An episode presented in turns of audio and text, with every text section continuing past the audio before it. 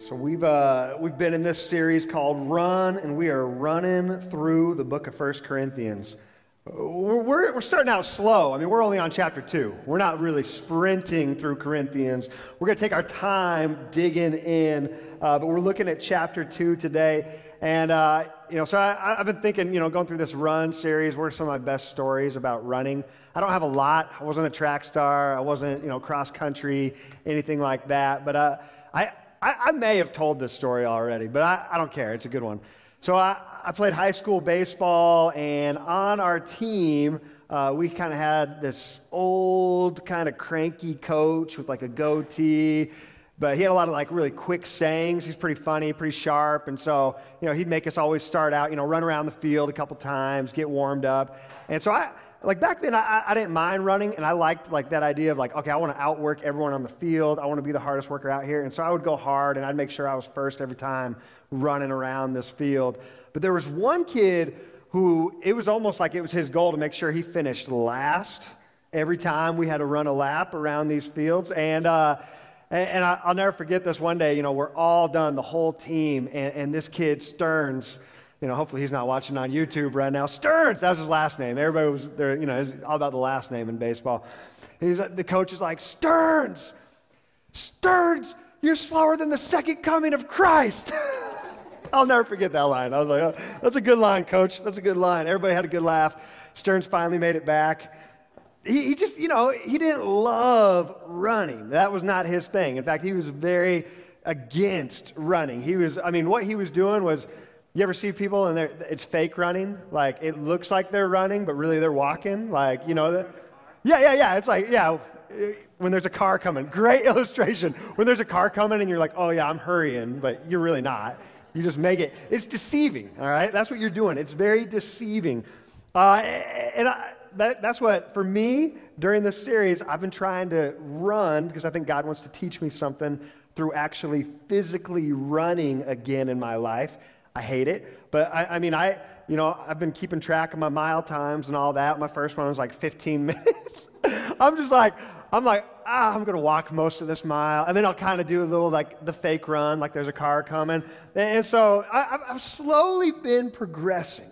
This week, I finally got to the point where I could go the entire time without walking and without feeling like, oh man, okay, I, I ran the whole time. There's a few moments, it was kind of the fake run, but it still looked like I was running to anybody watching, okay?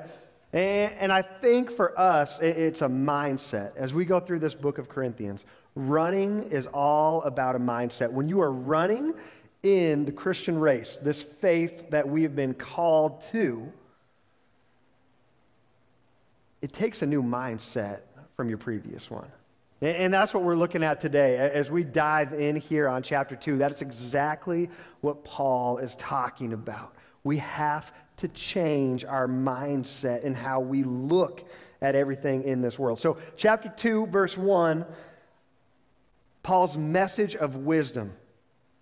When I first came to you, dear brothers and sisters, I didn't use lofty words and impressive wisdom. That word in Greek is Sophia, and, and it was something that the the Corinthians, they prized. Like they just, they valued Sophia. They valued these different people that would go around to these cities and, and they would get up. And, and, this is a very common thing. People would get up and they, would hear speakers. And it, it was like TED Talks, but for Corinthians, okay? Corinthian Talks. I don't know what they called it. I don't know who was Ted back then, you know.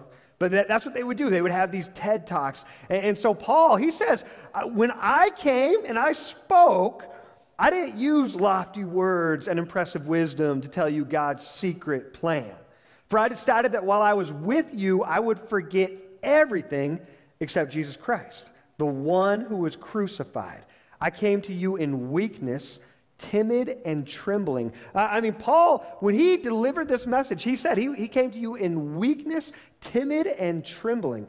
I, have had some moments like that where I, I, knew I had to get up and preach, and I was like, I, I don't want to preach this word. I don't want, this is going to be a hard one. I don't want to do this one. And, and I, I felt what Paul is talking about right there. I felt timid. I felt vulnerable. I, I felt weak because sometimes he wants to use our weaknesses to speak life into other people. to show hey, it doesn't matter who you are, what your pedigree is, what your background is. Everyone is invited into the family. One of, one of my hardest messages I ever had to give was at this middle school conference. It was a statewide conference, and there was probably 600, 700 middle school kids there. And I'd written this message, and I really felt like, okay, man, I, this is all I got. This is the message. And when I got there that day, I, I just, I remember telling God, I, I don't want to do this.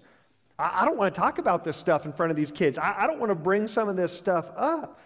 And I, I just completely felt like, God, give me any other word. Give me any other message than this one. And I started kind of going through my head all the sermons I'd preached in the past that I'd done that I really liked and I really felt good about. Like, I, have done some that I've written, and I'm like, man, that's a home run. All right, that, that's how preachers talk. We talk in baseball terms, all right? It's, that's a home run, that's a triple. that was a bunt, and I think I got out on that one. It was bad. Like, that's how we do it. So, I was looking at all my home runs I'd done in the past, the ones I felt good, the ones I felt like, man, there is some Sophia here. There's some wisdom. I'm not talking about some girl, I'm talking about wisdom, the Greek word there. So I, I was looking at those and I was thinking, yeah, I should do this one. Or no, I should do this one. These make me look good. And God said, it's not about you, it's about me. Are you sure? Yeah, I'm sure. okay, God. And, and, I gave this message, and I, I walked up there, and I, I tell you, I, I did not feel good. I felt timid. I felt weak. I was trembling. But man, the Holy Spirit, in the weakness, He moved. And it was one of the most powerful nights I'd ever seen in ministry where kids were wrecked with the gospel. I mean, they were just absolutely convicted about their sin, but about who Jesus is and what he's done for them, and that it didn't matter who they were or what they'd done, they are loved. And I walked away that night knowing he's way better at preaching than I am. and that's what Paul is saying here. He, he's not saying, hey, don't go out there as a preacher and just, you know, don't go out and give 50% because, you know, uh, that, that's all you got to do. I, I, don't want you to look smarter. I don't want you to look wise. But he, he wants us to realize the power is in the message. It, it really is. The power is in the message. Now, I'll tell you, I'm going to come out every week and I'm going to do my best. And I, am going to, because I, I want the word to come alive for people. I'm passionate about that. And I know because of my life, I've seen it. I've seen preachers that have gotten up and they just kind of, you know, they went 50%. You know, they just kind of, I keep wanting to say half, you know, half butted it. They half butted it. I don't know, it's just in my head today. I'm sorry, guys. I, I repent, all right? They half butted it. Even butt, I'm sorry, bottom, all right? If my kids were in here, they'd be yelling at me. Don't say butt, Dad, all right?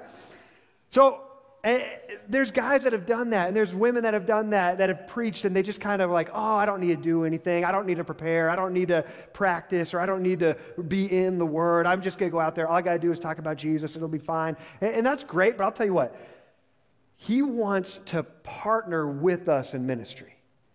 He wants to partner with us. And it was because I went to a conference where I heard somebody preach the gospel message like they were on fire and like it was the last thing that they were ever going to say to somebody before they died on this earth. It's because I've heard somebody give their all that I give my life to Jesus. And that was the night that I, I said, God, I want to do that for others. I, I want you to use me the way you used him because I was dead and lost before your word brought revival and his passion. He believed what he was saying. God, I want to believe and live out what I'm saying. If I'm going to preach, God, let me live it out and believe it like what I just witnessed tonight. So there's nothing, Paul's not saying, don't go out there and don't, don't give your best. But understand and realize it's not about the wisdom. It's not about making yourself look good. It's not about, man, hey, here's three points, and you know, I, I, studied psychology in college, and I can tell you how it relates to them. It's not about impressing people. It's about the power of His Word and the message of the cross. That is what brings salvation. That is what brings real change. I would forget everything except Jesus Christ, the one who was crucified. Verse 3 I came to you in weakness, timid and trembling, and my message and my preaching were very plain Rather than using clever and persuasive speeches, I relied only on the power of the Holy Spirit. Every week, we invite the Holy Spirit into our service. Every week, we invite him into our lives, not just here on Sunday morning, but into our lives, because there is power in the Holy Spirit. I did this so you would trust not in human wisdom, but in the power of God. There was a lot of great people out there giving some self help speeches, just like what we have today. You can get any kind of self help speech or book that you want and think, man, this will change my life, this will help me. This is the wisdom, the Sophia of the world. It cannot give you what the power of the cross can give us and has given us. It can't match it. Verse 6 Yet when I am among mature believers, I do speak with words of wisdom, but not the kind of wisdom that belongs to this world or to the rulers of this world who are soon forgotten. That's an important thing to remember. There's a lot of times we put a lot of stock into the rulers of this world, but they will soon be forgotten. No, the wisdom, verse 7, we speak of is the mystery of God. His plan that was previously hidden it, was all laid out in the Old Testament, but it was hidden from us. Nobody understood. Nobody understood what Jesus was doing. Everybody thought, man, the plan is over. It wasn't him. He's not the Messiah when he was hung up on the cross and when he was put in the tomb. There was a mystery there. His plan that was previously hidden, even though he made it for our ultimate glory before the world began. But the rulers of this world have not understood it. The rulers Pontius Pilate, Herod, all those guys that said, yes, you know, the, the, Jewish religious leaders that said, yes, put Jesus to death, they didn't understand what they were doing. If they had, they would not have crucified our glorious Lord. That is what the scriptures mean when they say, No eye has seen, no ear has heard, and no mind has imagined what God has prepared for those who love him. That, that's Paul quoting Isaiah again. I, I said this last week, but Paul is kind of called the Isaiah of the New Testament. Isaiah is kind of called the Paul of the Old Testament. There's a lot of similarities in their writings. I, w- I want to jump back here. Isaiah 40, verse 12. Isaiah 40, verse 12. Here's that reference he's making Isaiah 40, verse 12. The Lord has no equal. Who else has held the oceans in his hand? Like that, that's amazing, right? Like, have you ever tried to cup water? Like, if you were gonna, like, if you filled up a bathtub and you were gonna, like, just use your hand and you were just gonna get it all out of there, uh, that'd take a lot of cups of your hand, right? I mean, I mean, that's just a bathtub. Who has measured off the heavens with his fingers? Who else knows the weight of the earth or has weighed the mountains and hills on a scale? Who is able to advise the Spirit of the Lord? Who knows enough to give him advice or teach him? Has the Lord ever needed anyone's advice? Does he need instruction about what is good? Did someone teach him what is right or show him the path of justice? No, he's the creator. He established justice. No, for all the nations of the world are but a drop in the bucket. Every nation, every power, every ruler, they're a drop in the bucket. They are nothing more than dust on the scales. He picks up the whole earth as though it were a grain of sand. That's powerful imagery about who God is. And then it starts to make you wonder about the things that we worry about in life. Uh, the things that we put a lot of stock into in this world, and, and we think, man, I, I don't know what's going to happen. I, I, I, don't know how this is going to work out. I, I don't know the future. And we put a lot of stress on ourselves, especially in these times. It's really easy to start to wonder man, are we on the brink of World War III? What is going on in our world today? And there's this quote, I can't remember who said it, but has it ever occurred to you that nothing has ever occurred to God? He's not surprised by anything those worries, those things that you're, you're stressed about, you're anxious about, everything in this world that you're thinking, man, I, I don't know how this is going to work out. there's nothing that will surprise him.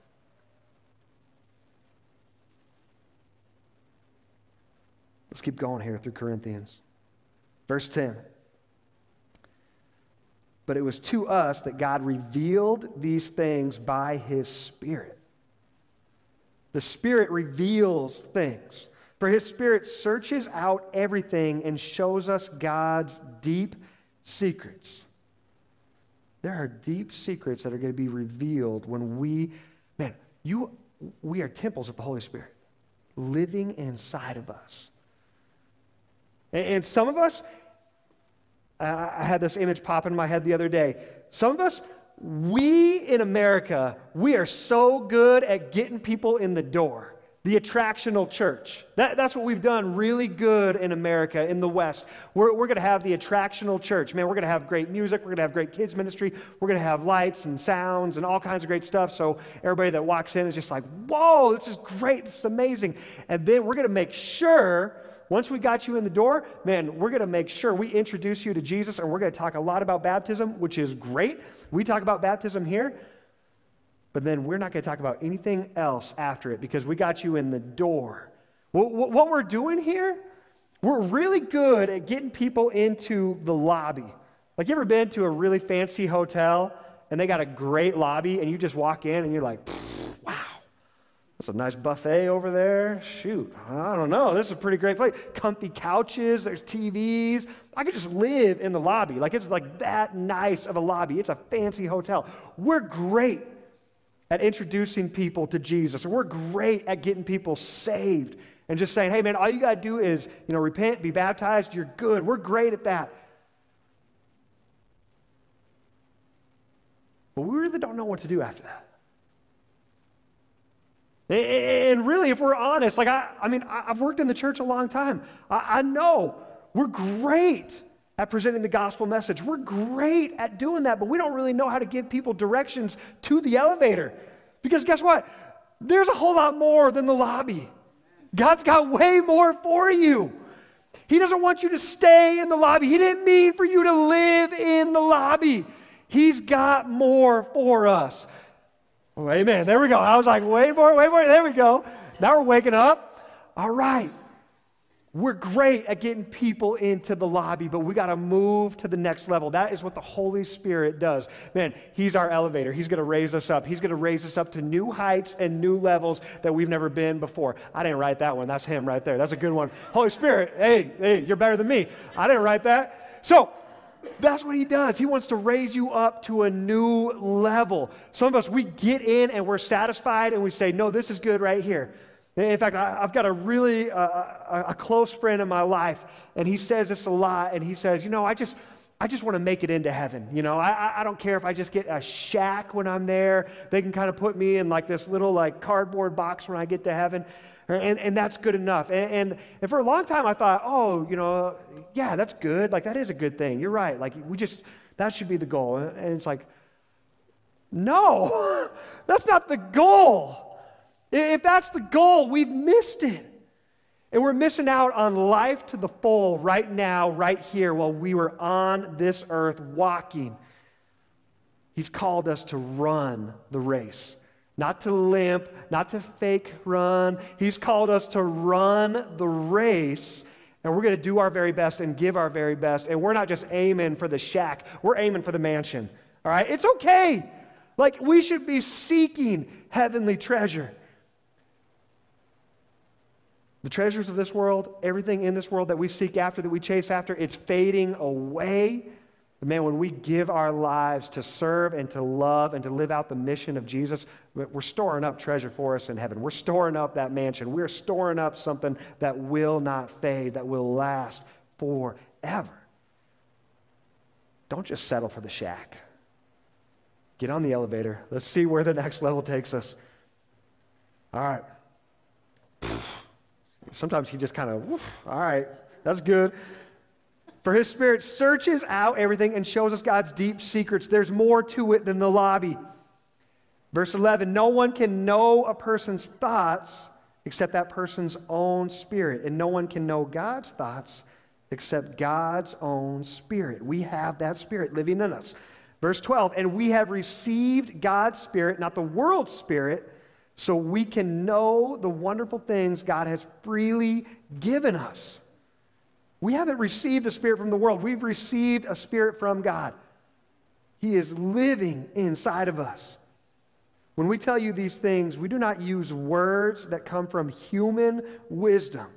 Instead, we speak words given to us by the Spirit, using the Spirit's words to explain spiritual truths. You need the Holy Spirit to explain spiritual truths. That's what He's doing in this moment. The Holy Spirit is moving and speaking to each of us in this moment. But people who aren't spiritual can't receive these truths from God's Spirit. It all sounds foolish to them, and they can't understand it, for only those who are spiritual can understand what the Spirit means. This is good right here. This is good. So, th- this phrase that he uses, verse 14, here we go. We've got, we got a little more, a little extra Greek today. The, and if you're not familiar, Greek, that's the language Paul was writing in. And, and, so sometimes there's some things that we miss out on in translation when we go from Greek to what we have today in the English language. There's just some things that people like, we, we can do our very best, but it's why there's so many translations of the Bible today. Because there's some people that look at that and they say, ah, we could do a little better. Oh, let's tweak this a little bit. So it, helps when we start to understand the words and the language Paul was using, or any of these writers. So uh, this word here, sukikos, sukikos. And, and what it means is it's like merely human, or uh, let's see here, it is what is natural as relates to the physical, the tangible, what we can see, what we can smell, what we can eat, what we can touch, the tangible, the tangible life alone. It is more of earth than heaven. That's what Paul is saying here. Those that are more of earth than heaven, they cannot understand the things of the Holy Spirit. It's not going to make sense to them. It is foolishness. We know this. We know that there are people in our lives that they look at what we do. They, they say, man, it's crazy that you go to church on a Sunday morning. It's crazy that uh, our, our guy Jake, we got this guy Jake, he, uh, he comes out every Sunday and meets Andrew and I here at 6:30 a.m. and helps us unload a trailer whether it's minus 10 degrees or 100 degrees and we set stuff up and we get things situated. People in the world would look at that and say that's crazy. You should be sleeping in. That's foolish. That's dumb. People of the world merely human thinking, they look at that and they say that is so foolish. But he's not thinking like the rest of the world. The Holy Spirit is moving and working in his life, and he knows what the Holy Spirit has done in his life and his family's life. He knows what the work of Jesus means to him, the work of the cross, and the meaning of the empty tomb. And so, because of that, he doesn't think like the rest of the world. Sorry, Jake, you're getting like a whole hype video right now, man, but he doesn't think in those terms anymore because he knows this is more valuable than anything else he could do sleeping at home. This is worth everything because somebody today might come here and they might hear the message of the cross for the first time. Somebody might come and they've been living in the lobby their whole lives and they might say, I want to go to the next level. And so it's worth Jake, in his mind, making that investment. Which, by the way, here's a quick pitch. If you ever want to join Setup Team, we'll take you. We will take you. All right? Even if, you, if you're like, oh, I'm not very strong, you don't have to be strong, all right? We got chairs and light stuff, and if you're strong, you should be here, all right? 6.30. I'll buy you coffee, all right? Okay. 6.30, yeah, yeah, yeah. Seriously, Andrew says. Andrew's like, Andrew's been praying for this. Come on, get that setup team going. We got to build that setup team. We got a lot of people like that, but we need more. But they know they're not thinking merely human. They're thinking Holy Spirit. What's he saying to me? What's he speaking into my life? It is the spirit versus the flesh. We talked about that also at the beginning of this spirit, at the beginning of this series. we talked about this. Paul, he lays this out. You can think of the flesh or you can think in the spirit. I mean, you talk about running.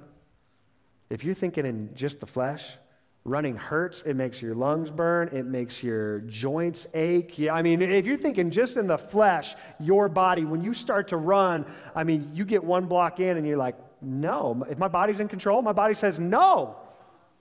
It, it is a discipline to listen in the spirit to fight against the flesh, to fight against the pain, to fight against the urges, to fight against the desires of this world. The world says, take whatever you want, take what you desire, take what feels good, do what you want when you want. The flesh says, no, no, no. I mean, the spirit, sorry. The spirit says, no, no, no. There's a better way. That next level. It doesn't make sense to the rest of the world. They're going to look at it and say, You're crazy, you're dumb, you're foolish.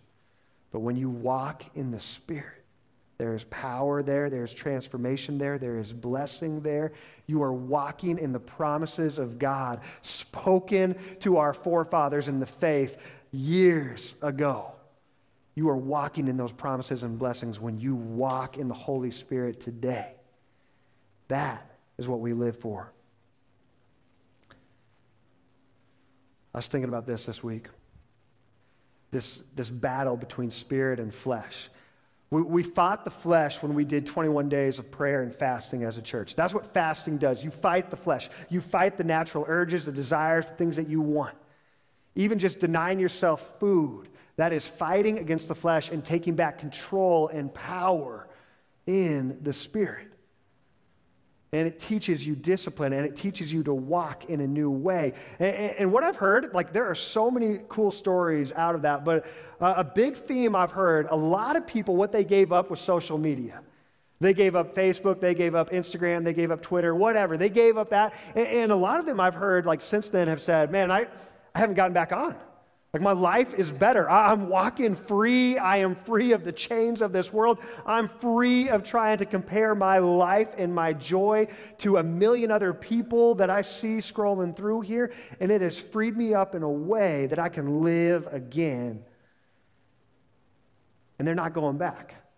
Now, this, if you take church planning 101, they would tell you that that's stupid. Don't tell your people to get off social media. They, they, they, would be like, no, no, no, that's how you communicate to your people. That's how you promote stuff. That's what the church does, right? Every good church has to have a good social media team. But man, if our entire church gets off social media, I'm all right with that. like, if that's the thing, like holding you back, if that's the thing keeping you in chains, that's okay. We'll find another way to get the word out. We'll find another way to tell you where we're popping up. That's why we got that text, all right? Sign up for that text. Rev Omaha, 94,000. That's how we communicate. But our social media team's probably like, don't tell people to stop. We're doing good. They are doing good. They're putting out encouraging stuff. They're putting out great stuff. It's awesome. But I'll tell you what, if that just becomes a light in the darkness for the rest of the world and our church, we move away from that because it means we're getting free from the world and living in the Spirit, that's better. Amen. There we go. Come on. Come on. That's better. Walk in the Spirit. Ooh, all right, I better close this out, man. Let's all, come on, get on up here. 1 Corinthians chapter 2. Let's close this out here. When we tell you these things, we do not use words that come from human wisdom. Instead, we speak words given to us by the Spirit, using the Spirit's words to explain spiritual truths. Verse 14. But people who aren't spiritual can't receive these truths from God's Spirit. It all sounds foolish to them, and they can't understand it for only those who are spiritual can understand what the Spirit means. Those who are spiritual can evaluate all things, but they themselves cannot be evaluated by others. Let me say that one again. Those who are spiritual can evaluate all things, but they themselves cannot be evaluated by others. And there's freedom when you're walking in the Spirit. There's freedom when you are living by His voice. Because all of a sudden, His voice drowns out every other voice in this world. Every voice that you worry about, every voice that you're concerned about, every idea of what you think you should be, every idea in this world that you think, man, my life should look like this, or man, I, I wonder what these people are saying about me over here. You can't be evaluated by the world. You can't be judged by the world's standards anymore.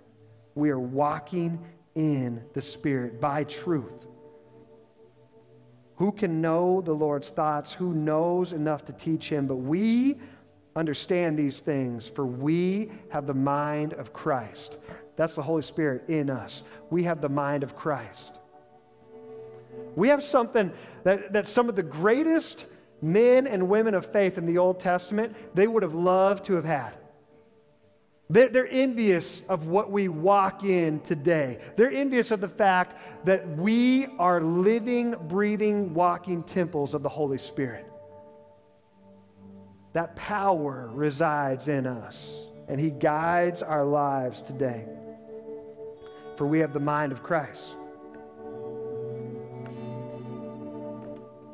We're going to take this moment, and I, I would just invite you to stand. Wherever you are, let's stand together. And, and this is a moment where we're going to take communion and then we're going to get into worship. But I, I would tell you, take this moment as you take this bread and this juice to remember what Jesus did for us on the cross, to remember that sacrifice, and maybe to gather around with a friend or a family member or somebody and just pray together, pray for each other but to remember that we are spiritual people. We're not of this world anymore.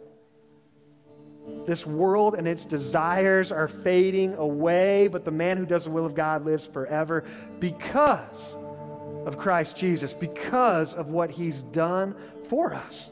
We walk in freedom, we walk in the Spirit. And so we remember that, that we have freedom because of Jesus, his body that was hung on the cross, his blood that was spilled out. We walk in the Spirit today because of that sacrifice. Father, we thank you. We thank you for this moment. We thank you for this church family, and we thank you for your son, Jesus, and what he's done for us.